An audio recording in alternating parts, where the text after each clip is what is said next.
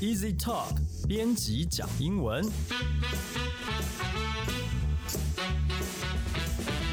这是 Easy Talk 编辑部制作的网络广播节目。Jerry、Amy 和 Libby 三位编辑要来和你聊聊一切有关学英语的事，包括学习方法、出版资讯、检定考试、留学生活、职场需求以及各种经验甘苦谈。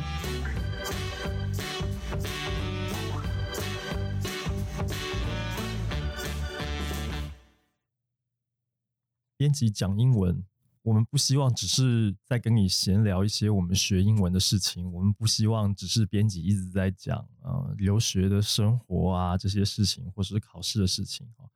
我们希望能够把我们这个节目的 CP 值再提升一点，我们希望能够帮助我们的听众朋友真正学到英文。所以各位，我们呢开了一个新的单元，要来陪你，真的来陪你好好的读英文。好，我们会怎么做呢？我们会从呃美国的流行文化、生日常生活的这些文化呢，从一些主流媒体呢去找一些有趣的新闻来跟大家做分享。我们会把它。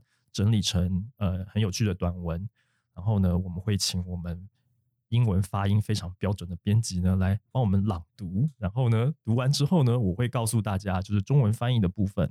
那接着呢，在这个接下来就会开始去讲这里面出现哪些单字啊，哪些片语啊。所以呢，呃，我们的阵容非常的坚强，我们有生力军出现了。我们的生力军其实呢，他其实早就已经陪在我们身边很长一段时间，就是我们的录音师 Jason。Jason，Hi，Jason，嗨，各位大家好。OK，所以我们讲英文的部分呢，双语的部分呢，哈，会有 Jason，然后会有 Amy。嗨，大家好。哎，Amy 声音有点小，我们可以调大声一点。对，嗨，大家好。可以靠近一点。对对对。好，我们今天这是现在我还蛮兴奋的，像跃跃欲试，因为我们今天就准备了一个很有趣的短文，我们要来跟大家朗读，其实就是跟刚刚讲的那个模式一样哈。那今天的主题呢，就是美国的生活文化里面的一个很重要、很有趣的东西，叫做马铃薯哈。为什么要讲马铃薯呢？因为啊，老美非常非常喜欢吃马铃薯，然后马铃薯在他们的文化里面，其实衍生出很多就是很有趣的一些片语。那待会呢，我们会请 Jason 跟 Amy 来来跟我们读这个英文文章。那读的过程当中会出现一些跟马铃薯有关的片语。我们现在先来 highlight 一下好了，大概有三个。第一个是 a couch potato，好，那这个好像就是坐在沙发上很很懒很懒惰的人。好，另外一个是 small potato，它其实有点就是小意思，piece of cake 那个感觉哈。再来就是 hot potato，这个。这个翻译成中文其实就很很精准，就是烫手山芋的意思。大概会讲到这三个片语，在等一下我们的英文文章里面会出现。好，那我们现在要先请谁开始呢？我们请 Jason 好不好？Jason，Jason，你来帮我们念第一段，OK。What would a potato do if you put it on a couch? Well, it would just sit there doing nothing. So, a couch potato is a lazy person who just sits around watching TV. And if they sit there long enough, they may even start to look like a potato. For example, since Dan got Netflix, he's turned into a real couch potato. 好，刚刚前面这一段的中文的这个翻译，我大概简单跟大家讲一下哈，就是，呃，OK，如果你把 一颗马铃薯放在沙发上会发生什么事呢？嗯，它就会动也不动的坐在那里。所以呢，a couch potato 呢，就是形容一直坐在沙发上看电视的懒人、懒惰的人。而且呢，如果坐的越久，他们也会越来越像马铃薯，就是圆圆滚滚的这样。所以这个例句就是 Since Dan got Netflix, he's turned into a real couch potato，Dan 他自从有了 Netflix 的账号之后呢，他就真的变成了一棵货真价实的马铃薯。哇哦，我哎，我的英文发音也还可以吧？我是从来没有喝过洋墨水，从来没有出国的，就是一般这样学上来的。OK，所以这里面哎，刚刚那一段英文里面有出现几个，除了 a couch potato 之外呢，还有一些单字是值得介绍给大家的。我们可不可以请 Jason？哦，请 Amy 吗？OK，好，Amy 来，我们来讲一下刚刚发生了什么事情。刚刚有几个单字，有几个片语。我们可以看到有一个单字 couch，couch 哎，它其实常常听到，那它其实它的意思就是 sofa，嗯，有人可能觉得不知道这两个差异，但其实它它两个字的意思是一样的。然后再来可以看到一个片语 sit around，sit around 就是坐着没有什么事情，没有没有没有事没做。事干。对，那另外一个也常常用的就是 sit around and do nothing。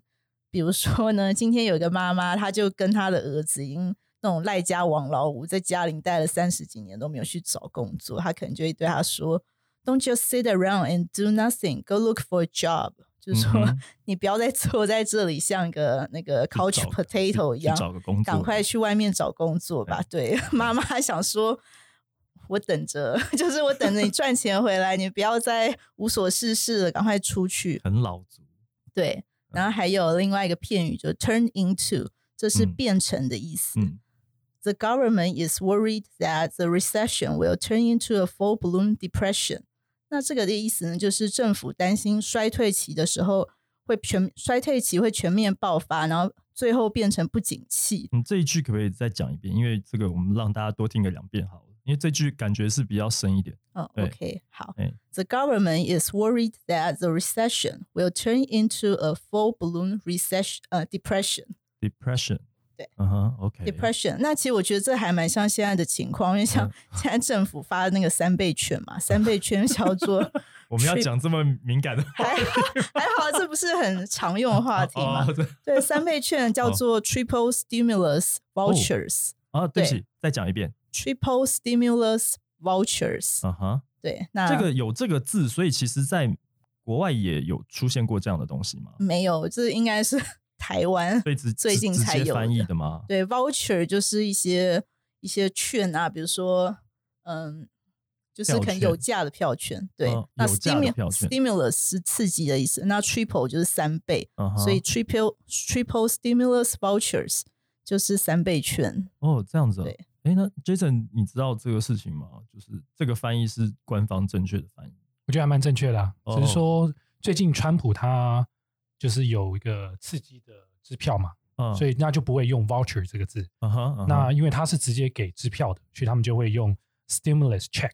哦，OK，所以说它是有一个很差异性的。嗯，假如说是直接用支票的话，就是会用 check 这个字。嗯，那但是我们我们不是马英九时代的 那个支票型的 补助嘛，它是券，对，诶所以说它是用 voucher。马英九时代也是发那个券啊，是 你们不记得了对不对？其实马英九那个时候发券呢，他是像投票一样，大家要带着身份证印章去那个投开票所去盖章，然后领那个嗯三千六。对，对，那那因为现在科技更进步了，所以其实我们去那个便利商店去操作一下，啊，就可以先登记好，然后再回去领就好。是，所以其实是这样子。对，对，哦，哎，我们的节目的这个深度因为真的我觉得大幅提差升。差异可能在于你 check 就可以兑现，然后马嗯上使嗯用，但是是 vouchers。那我们在这里，它其实不是能够马上使用，它还要先去跟政府，你花一千，然后领到哦三倍的等值的券，所以其实差异在这里。OK，所以差异在这对里。然后，可是支票不是也要去兑现才能对啊，但是它换就成现金才能用？它其实就是可以马上使用了。它就同等嗯于现金嘛。对，对是，可是我大概不会拿着支票直接去电影院买东西吧？可以这样子吗？不会啊你还是要去银行换成现金，是是，对不对？OK，好，哦，这是第一段哦，我们加加了这个三倍券的议题进来。OK，那到接下来我们来这个直接念第二段了。第二段我们还是请 Jason 来念嘛？OK，Americans like to eat big Idaho potatoes. The bigger, the better. So, what does small potatoes mean? It means a tiny or insignificant person, thing, or amount. For example, last week's storm was a small potatoes compared to the hurricane we'd had two years ago. 美国人爱吃的这个马铃薯啊，是爱达荷州的黄河皮马铃薯， 越大颗越赞。所以呢，这个 small potato 它是什么意思呢？它指的是不起眼或不重要的小人物，微不足道的小事，聊胜于无的数量。比方说，last week's storm was a small potatoes compared to the hurricane we had two years ago。就是说，跟两年前的那个飓风比较起来呢，上礼拜那个什么暴风雨啊，那只是小 case 而已。哦，哎，我的英文发音真的还可以吧？应该没有给两位丢脸吧？不好意思。哎，我看到 Jason 的表情，OK 啊，OK，OK，OK，好，OK，好，身为一个台湾人，就是有点腔，应该还还可以接受吧。所以说今天有三种腔啊，台湾腔、加加拿大腔跟美国腔跟美国腔吗？哎，对，真的耶，对，刚好哎，可以开多一节目。三国演义，OK，好，那刚刚这一段里面其实也出现了几个还蛮不错的单字，可以介绍给大家。我们请 Amy 来解说一下。是那个。insignificant 就是不重要的、无足轻重的，就是那我们说，比如说有人他是当形容词来用，那比如说我们说某人就是太太呃，他可能想太多或者怎么样，那我们就可以跟他说，You shouldn't worry about insignificant details，就是告诉他说，哎，其实你不用对一些不重要的细节过于担心啦，就是 事情 该怎么样就是怎么样，对。然后刚刚我们有提到，就是那个。飓风，飓风叫 hurricane。嗯哼，那这边有个例句哦，Many homes were destroyed in the hurricane。嗯，许多房子被飓风摧毁。嗯，那其实有各种各样的风啦。嗯嗯，那我们来学学这几种。对，hurricane、typhoon、tornado。Tornadoes, tornado, tornado，对这几种有什么不同呢？像一般我们台湾常常大家常听到的 typhoon 嘛，嗯，那其实 typhoon 和 hurricane 是差不多的，它们指的是一样的风，风量都是很大的，而且它都是在海面形成。嗯，那差别在于它们发生的地点，比如说呢，像是 hurricane 它就发生在大西洋那边，那 typhoon 就是发生在太平洋。那像我们大家为什么常听到台风？因为它是在那个台湾、台湾那个太平洋附近发生的，所以我们都叫它台风。那相相对于这样子，那在美国那边大西洋发生的，我们就会叫它 hurricane。那 tornado tornado 呢？那个它一样是可能在美国那边发生，但是它是在陆地上形成的，强度也是比较弱的，所以这它它的那个 hurricane 有这样的差异。那我们又可以把它称为 twister。对，twister，嗯。可是那个不就龙卷风的意思吗？其实 tornado 和 twister 都算是龙卷风，都是龙卷风，对，就是那种圆形的。但它差异是什么？它是规模不一样，还是它规模比 hurricane 小？啊哈，对。那这其实我有一个疑问啊，typhoon 它真的其实是因为台湾这个地名的关系，所以才叫 typhoon 吗？嗯，不是啊，知道，它就是发生在太平洋，然后规模比较小的。你发生在日本。韩国什么的，它都是在太平洋上，然后是从海海洋发生的，所以它都会叫台风。哦，对，刚有解释啊，它的形成的是哪个海，它就会对。可是太平洋的念法好像跟台风没有什么特别谐音的关系，所以它其实叫台风，其实不真的不是因为台湾所以叫台风，是是。那 hur hurricane 飓风。Hurricane，我其实也有问题，这可能问 Amy 不太清楚，可是问 Jason 可能比较比较知道，因为我们男生喜欢打电动，那不是就是 Hold You Can？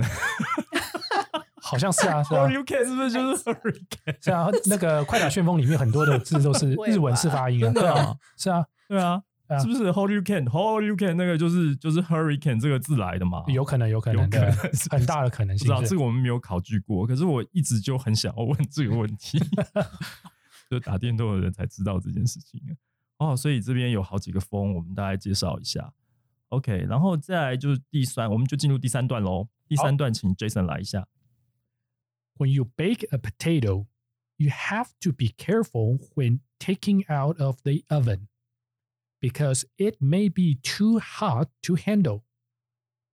As an idiom, a hot potato is a difficult or controversial issue that people avoid dealing with or discussing. For example, gun control is a political hot potato in the US.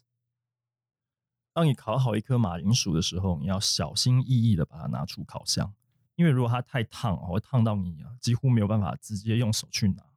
哦，因此呢，这个 hot potato 呢，在谚语里面就是烫手山芋啊，指的是 难以处理或者是具争议性的议题，就是大家都不想要去触碰它或者去讨论它。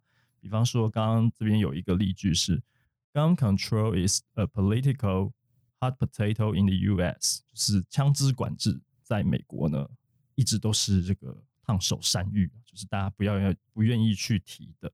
哦，那这个其实。我突然想到那个资深的那个媒体人，那个范范启飞嘛，是不是？他有写过一本书，就在讲那个枪支管制的事情。等一下，他他那本书里面，其中有一部分是在讲这件事情。OK，这边呢也有蛮多就是很好的单子，我们请 Amy 来帮我们介绍一下。OK，就是延续刚刚 Jerry 讲的 controversial，就是有争议的、引起争议的。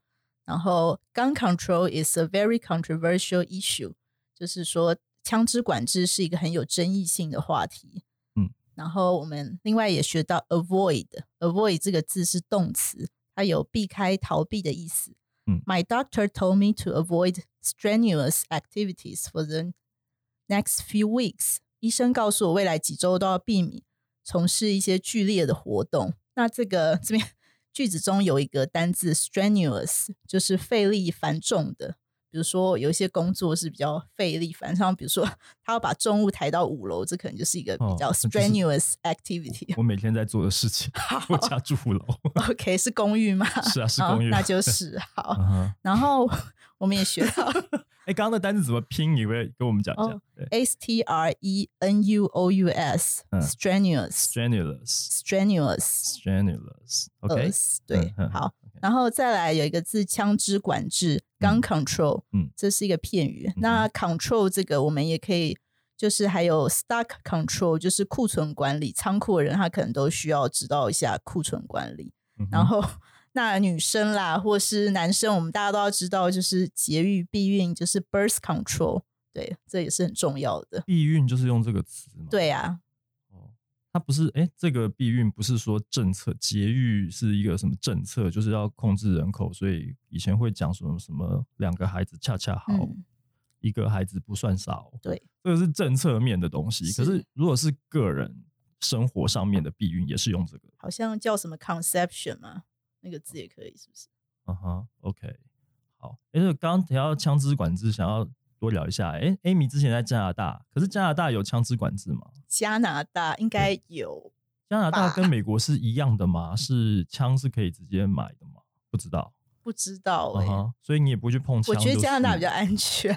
所以加拿大可能没这个问题，但是老美那边就很好像很严重吧？Jason 当初在美国的时候，有摸到真的枪吗？有有 有哇！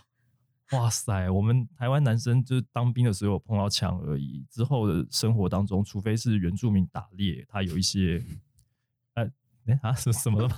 原住民打猎，哎真的啊，哎原住民是可以带猎枪，有啊，其实是有的，就是特定的区域它是合法的。除了这个之外，那一般这个社会大众是根本是不可能不可以买枪支的嘛？那 Jason 那时候在美国看到什么情况？可以聊一下。其实。严格说起来，一般大众也是不可以使用枪支的。嗯嗯。那在美国里面，呃，因为枪支是他们的呃，就是算是民生必需品，法律给他的一种权利。哦，不是，OK，对，好像是第第第几个 amendment，他可以可以拥有枪支。嗯哼。所以呃，但是这几年其实奥巴马时期的时候，他的叫做呃 background check，其实做的越来越严格。嗯，就是他除你除了你要要拥有一支枪支的话，你除了要呃，就是要整个身家调查，嗯，然后确保你没有什么 criminal record 啊，或者没有什么犯罪行为的话，他才会给你一个 gun 的 license，嗯哼，你才可以拥有一支枪支，嗯。但在美国常常会发生的是，可能家长他没有很安全的保存他的枪，是。对，有些很多人就会说把枪会放在什么衣柜里呀，那很多小朋友就很容易就会发现了，那他们就会当成玩具来玩。那就很长的就会遇到遇到了这些意外，有意外，对。但是在美国这几年，它非常的呃严格的是说，你除了要买一支枪支之外，像例如说你的子弹跟枪一定要分开放哦，或者说甚至说你买枪的话，你要买一个就是锁，你不能随便就是放在可能 glove box 啊，或者放在柜子里面就可以直接拿走了。其实越来是越来越严格的。嗯哼哦，所以其实是确实是越来越严格。因为之前其实我们看到很多那种校园喋血案啊，就是青少年愤青，然后可能走歪了，或者说他其实是被霸凌还是怎么样，反正就是有一些问题，那他就会取得大量的军火，然后跑到学校里面去扫射。我觉得那好恐怖、哦。那所以其实奥巴马政府是有把这个枪支管制这件事情做得更严格，可以这是么说。是是。那像哦每一州，它对于枪支的管制也有一些细节的一些不太一样。像加州，它是不准许有全自动步枪，全自动的。嗯嗯嗯但是像是呃，您刚刚提到有几个州，内地的州啦，那像什么像 Nevada 或者是比较内地的它就是可以，你可以拥有全自动的枪，像甚至连这种比较大型的枪都可以，像什么 M 六十啊，或是那种 M 四的那种，都可以把它全自动的，那就很可怕。那个很那火力很强，很多台湾人他们去那个拉斯维加斯的时候啊，嗯，不知道 Amy 有没有去，就是去那边有有打那有个全自动枪，嗯还有可以开坦克，哇，然后还可以做任何很很很很 crazy 的事情。是开坦克，有有真的有有，你只要付一点钱就可以可以可以开坦克都没有问题我是。当时没有尝试啦。超强的耶！我那时候想到我当兵的时候操作那个五零机枪装在那个悍悍马车上面，那其实都没有实弹。就是其实我们的演训，你看刚好现在这段时间在汉光演习嘛，对不对？就是其实哦，我们其实真的说实话，就是其实有一个脚本，然后我我觉得以前很有趣，就是我我记得那时候我全副武装，然后带着几带着那个步枪，就在那个泥坑里面，哦，以我女儿的讲法就是。佩佩猪的泥巴水坑，这样 在那边 打滚，然后趴在那边趴一整个上午，在那边等敌军来什么干嘛？反正就是其实是有一个流程是要把它完成。它是一个大规模的演习，嗯就是会联合你的那个友军单位，比方说我们是化学兵种，然后我们就会跟步兵旅啊、什么伞兵旅什么的，就是会会整个共同下基地去完成那个任务。然后化学兵很有趣，就是我们会搭那什么消消毒站，我们会什么那个会有检测站，是比较比较高科技的单位，所以还蛮有趣的哈、是哇 哇，今天这个聊开来的，有很多事情可以聊。但是我觉得我们这样子的这个模式很不错。以后我们大概呃 Easy Talk 这边的部分，就以后每一集我们前面都会准备这个短文的部分来跟大家做分享，然后介绍一些值得一提的单字。好，那我们单元就先进行到这边了，谢谢大家。稍后我们会进入我们今天要谈的话题，要由 Amy 来跟我们聊跟托福考试有关的事情，对不对？对，OK，好，那我们休息一下再回来。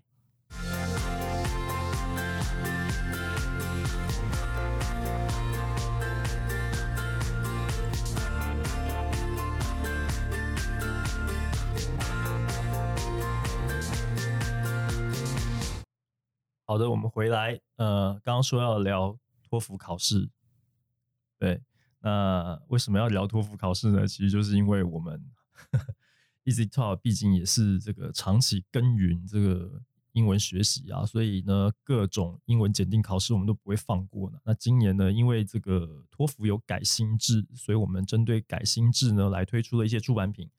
那么这个月啊，这是八月对不对，Amy？对，八月我们出的这一本是《心智托福阅读高分指南》。是那所以，我们针对这个话题，就直接来跟大家来聊一下现在的托福考试大概是什么样的情况。Amy，嗯，因为因为其实 为了做这本书，所以我在那个今年的时候有再去考了一次托福。像我嗯当初考的时候，它是纸本的方式，嗯哼，然你是说后你以前去考对，以前去考的时候是纸本，那、嗯那现在都是用电脑测试嘛。心智已经都采用电脑？其实对，早就采用电脑了，哦早就采用电脑是是是，嗯哼，对。然后我就是用电脑去考，嗯那它考试的时间就是从原本的四小时变成现在的三小时，嗯哼，缩对短了一个小时。缩短等于说一个上午的时间就可以考完。嗯哼，对，然后那我去考的时候啊，我就觉得哇难，因为我其实是想要了解它的难易程度。那它的难易程度，因为因为总共还要考阅读、口说、听力和写作嘛。嗯那我考的时候，我会发现就是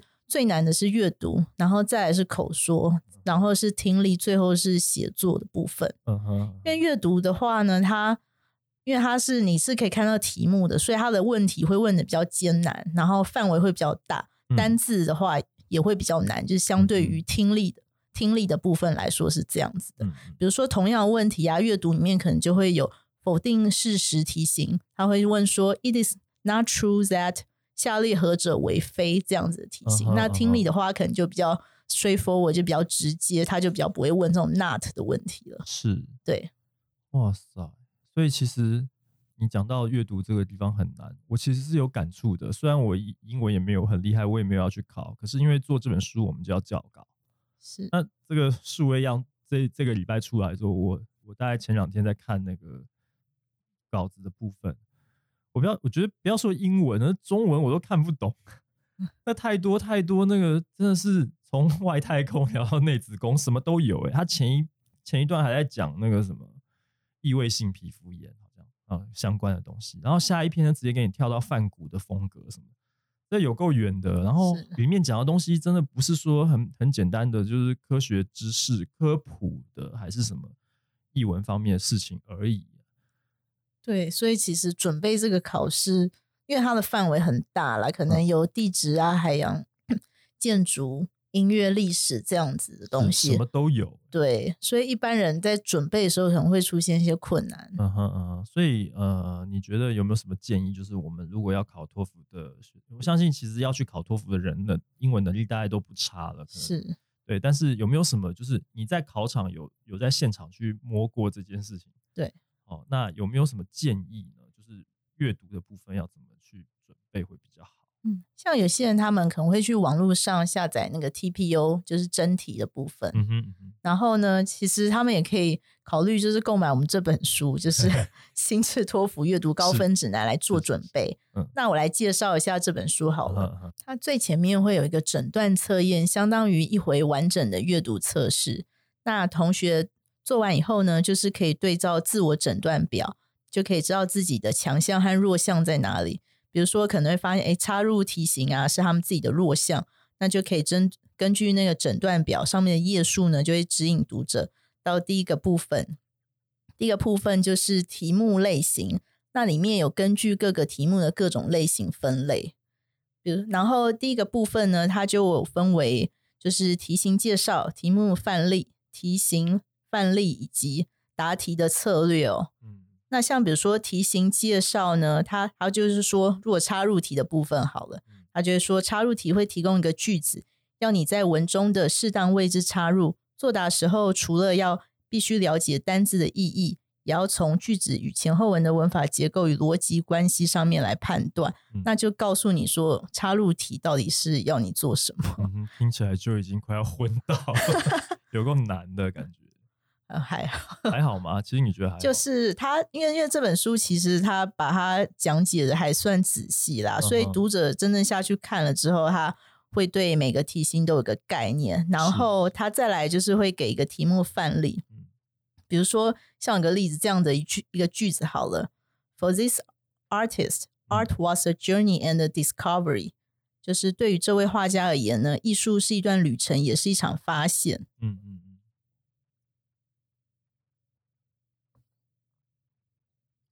然后像这样的句子，它就我们就是读者要去判断了，它要插插入在文章中哪一个部分呢？文章中它可能有四个就是黑色的小框，那我们要怎么判断？那因为只有选项 D 的前面有就是 Jackson Pollock 这个艺术家，那所以呢学学生因为像刚刚那个句子，他的一开始就说 For this artist，对于嗯这位画家而言，那我们就这样就知道他的前一句，他可能就是提到某位艺术家，那这样子我们就可以去选 D 的这个选项了。嗯嗯嗯，对哦，这是这样听起来，其实好像呃，我们其他语言的检定考试好像也有类似的设计啦，啊所以其实语言考试好像大同小异嘛。对啊，其实应该是差不多。但是文章的难易度跟它的那个涵盖范围实在是太广，真的是我是觉得这是最难的。所以就像你讲的，就是你也觉得阅读是最难的。对阅读它的范围和它的智慧难度，就是听力没有办法比啊。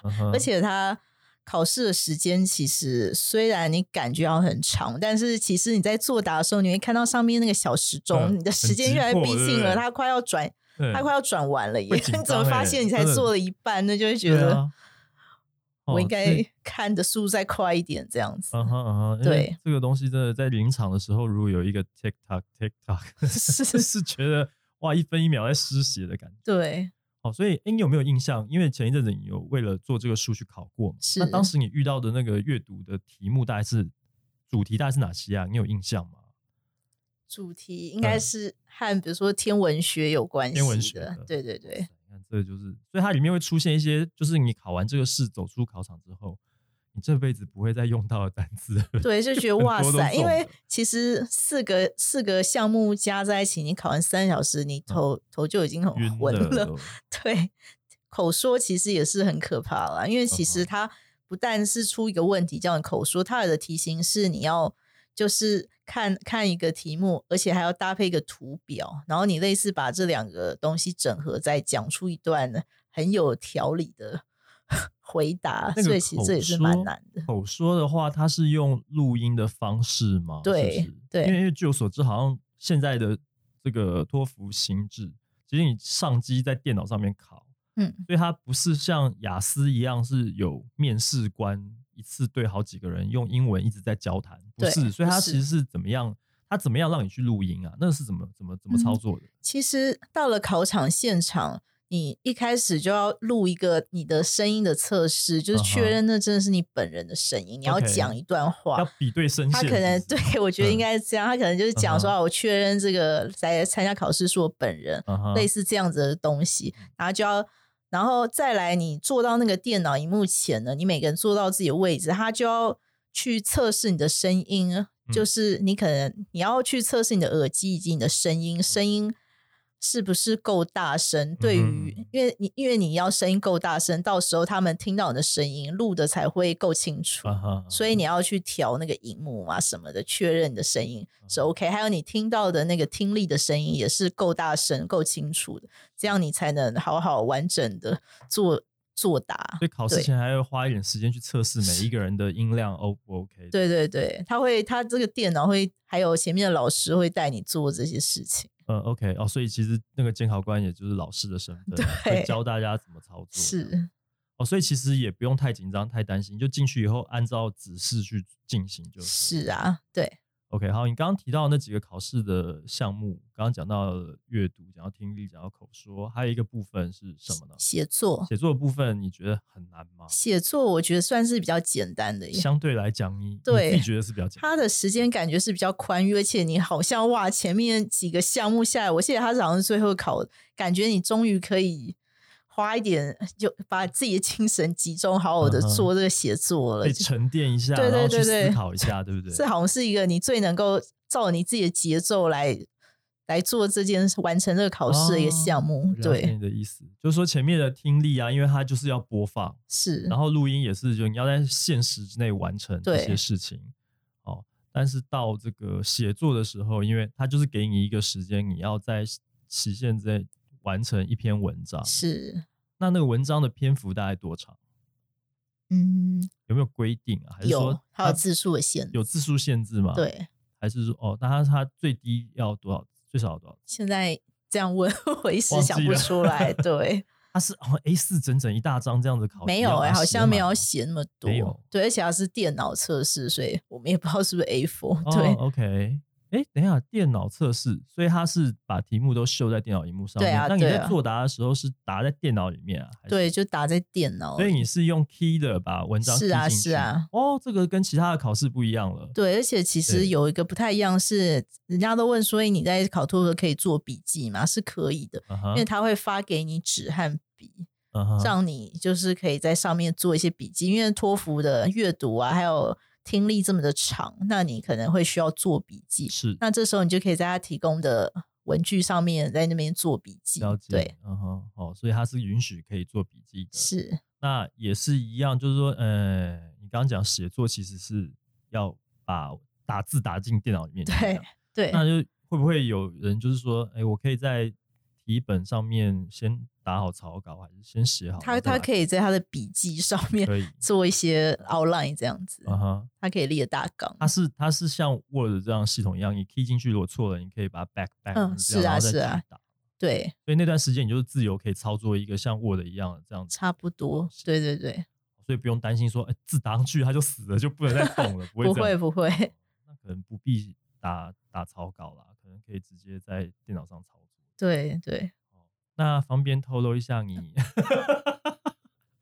啊，还因为是裸考，你知道是吧？是我跟你讲，这这托福真的没有那么容易的。我们看那稿子，我头都昏了，真的是真的真的是很难，真的很难。所以就算是平常英文程度很好的人，就是口说都没有问题，什么各方面都觉得哎好像很 OK 的什么，真的进到考场以后啊，要经过这套流程，然后再去想要把那个分数考高，真的不容易，真的。真的不容易。所以这本书就会教你，就是要比如说它的题目里面有一些关键字，是然后你从文章里面，你虽然没有办法马上，首先你也是看文章里面有相关的关键字，那你要把关键字挑出来，去跟选项做比对，那可能也会出现一些同义字的部、同义片语的部分啊，它跟选项有点差异，但其实它讲的都是同一件事，这样你就知道这个东西是和你的选项有关系的。嗯可以帮书上有蛮多这样子的小技巧，可以帮助同学比较快的抓出题目想要我们回答的东西。了解了解，我们八月份出的这一本是针对阅读的。那在之前，其实我们有做过另外一本，那是听力的部分，对听力跟阅读的部分。那八月这本书呢，其实我们就是配合托福的改制，哦，然后呃，我们这本书前面有刚刚 Amy 有提到，就是自我检测的部分，是其实先可以测试一下你跟要考过这个考试的程度差距还有多少，然后就开始慢慢的一步一步的去追赶它。是那题型的部分，哦，这边呃，我们书里面其实有提到，就是有十种题目类型跟十二个学术分类。对对对刚刚讲的那些对，Part Two 的部嗯分就是用主题来做分类，是，对，然后每个主题呢，它下面都有一篇完整的测验，嗯就像是考试的一个完整的题组一样。是那最后还有两回合完整的阅读部分的呃模拟试题还，有模拟试题。对，那我也会建议，就是读者买回家以后，在家录做练习的时候呢，就是依照真实的测验时间去做题目，不要就是把书摊开来啊，这样做做一做，跑去查字典什么的，嗯不要就是真的就是真正的模拟对考这样你就把码表打开放在那边我觉得这有点难，因为你在家里面要做的话，你没有那个电脑可以操作，嗯你是不是就是要还是要自己用一个就是用手写的方式来作答？那个情境好像有点不太一样。其实你要练一下嗯音打，对不对？呃，对啊音打不，能太差嘛。是那个对写作的部分会有帮助的。对，好，然后我们后面还有什么呢？刚刚提到就是说有这个模模拟考题两回，对，完整的模考题。是哦，然后学术文章在这本书里面收了有二十八篇对，哦，然后我们也做了一些字汇的整理。是那一样是，哎，等一下，我们这本书有音档吗？有，有有副音档，虽然是阅读，是可是我们一样有副音档，一样把文章从头到尾都念一遍给你听。是是，哦，所以其实这本书不只是可以增进你的阅读能力，其实也可以透过声音聆听的方式去强化你的这个基模，对，去增去增加你这个对于托福考试的掌握。哦，那也有一些解题技巧啦，会散落在这个各各个篇章里面嘛。是有教大家怎么在那个题本上做笔记这件事情吗？嗯有有它对不对？对它其实有列有一些出方法的，对对嗯，它有列出，比如说像某像每篇有些文章，它会帮你写下重点。那嗯从中间有一些填空的部分，嗯哼，其实你在找填空的答案的时候，你就是知道，哎，这个它它就是帮你有点像是抓文章的重点。那你在找填空答案的时候，你就等于说向他学到了怎么抓文章重点。嗯哼，嗯哼，对，OK，好，那今天非常感谢 Amy 来帮我们介绍《心智托福阅读高分指南》这本书啊、Amy 是这本书的责编，哦，真的非常感谢你啊，因为你还特别为了做这个书去考了一次托福，真的很感谢你。不 会不会，好，谢谢大家，我们节目今天节目呢就进行到这边。谢谢。呃，听众朋友们，如果你喜欢我们的节目，欢迎加入 Easy Talk 的脸书粉丝专业。如果你想要订阅或是追踪我们的节目，也很简单，无论你使用的是手机、平板还是电脑，都可以在 Apple Podcast、Spotify、Sound On 以及 Easy Course 上面找到我们。